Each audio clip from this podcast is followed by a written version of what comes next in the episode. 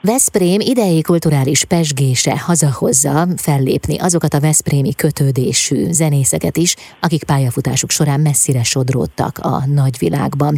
A Veszprémiek a nagyvilágban Klasszik Plus című sorozat az Európa Kulturális Fővárosa program keretében négy alkalmas élménykoncertre invitál az őszi hónapokban. A vonalban Hordós Johanna zongoraművész, a Gráci Zene Akadémia zongoratanára és a koncertsorozat megálmodója. Üdvözlöm, jó napot kívánok! Jó napot kívánok! Mi volt ez a gondolat, ami miatt létrehozta ezt a programsorozatot? Hát az az igazság, hogy a, a Veszprémhez kötődő fiatalokat e, szerettem volna összegyűjteni, ugye, akik generációmhoz tartoznak, és még pálya kezdő, vagy e, éppen most dolgozni kezdő egyetemet már elvégzett fiatal zenészekről van szó, akik a világ sok pontjára, tehát Európai, Európa különböző országaiba is eljutottak, de nagyon kötődnek nyilván még Veszprémhez, sokan itt is születtek, sokan itt tanultak, itt végezték a zeneiskolát, vagy a, a konzervatóriumot, ami sajnos már nincsen meg Veszprémben, de minden esetre gyökereiket nem feledve, most az alkalom adtán visszatérnek Veszprémbe, és megmutatják, hogy az elmúlt években mire is jutottak, és hogy tudják kamatoztatni azokat a tanult dolgokat, amit ugye Veszprémtől kaptak. Az első alkalomra szombaton kerül majd sor a Deák Ferenc utcai rendezvényközpontban. Kinek a játékát lehet hallani?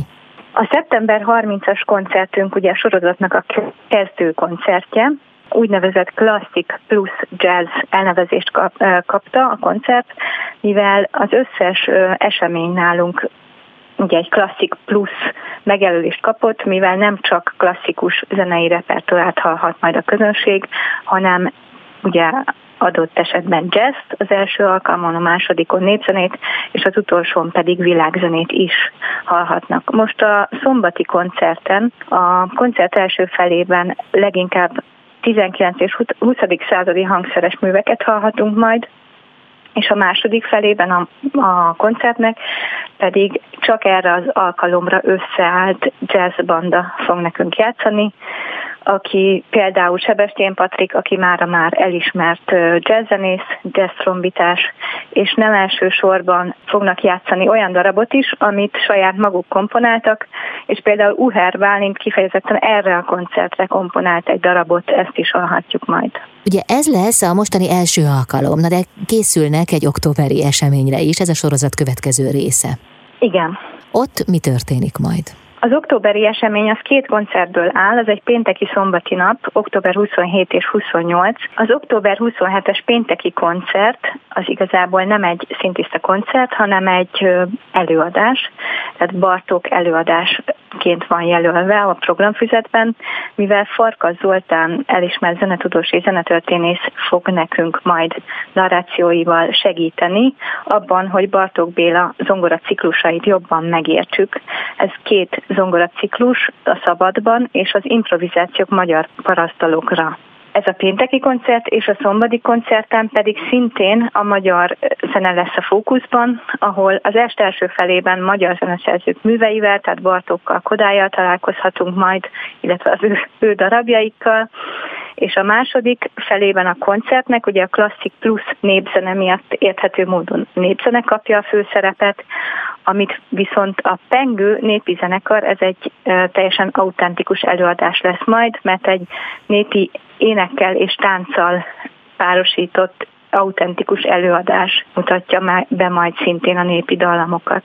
Hát végül is igaza volt, hiszen műveiken keresztül Bartókkal és Kodályjal is találkozhatunk. Igen, uh-huh. mindenki. Ez egy négy alkalmas élménykoncert. Ugye eddig elmondtunk hármat, hiszen a második az ugye kettőnek számít. Igen, igen. Akkor mi marad Pontosan. még hátra?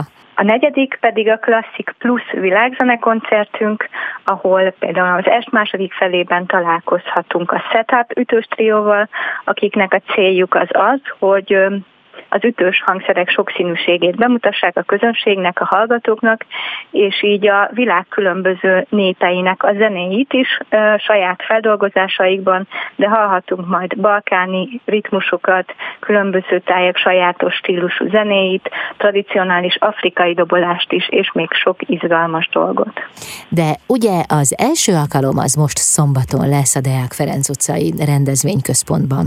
Igen, az igazából az összes, a Bartok előadáson kívül az összes koncertnek ez ad majd helyszínt, ez egy teljesen új helyszín, most most volt a héten az átadója, tehát úgymond mi fogjuk felavatni.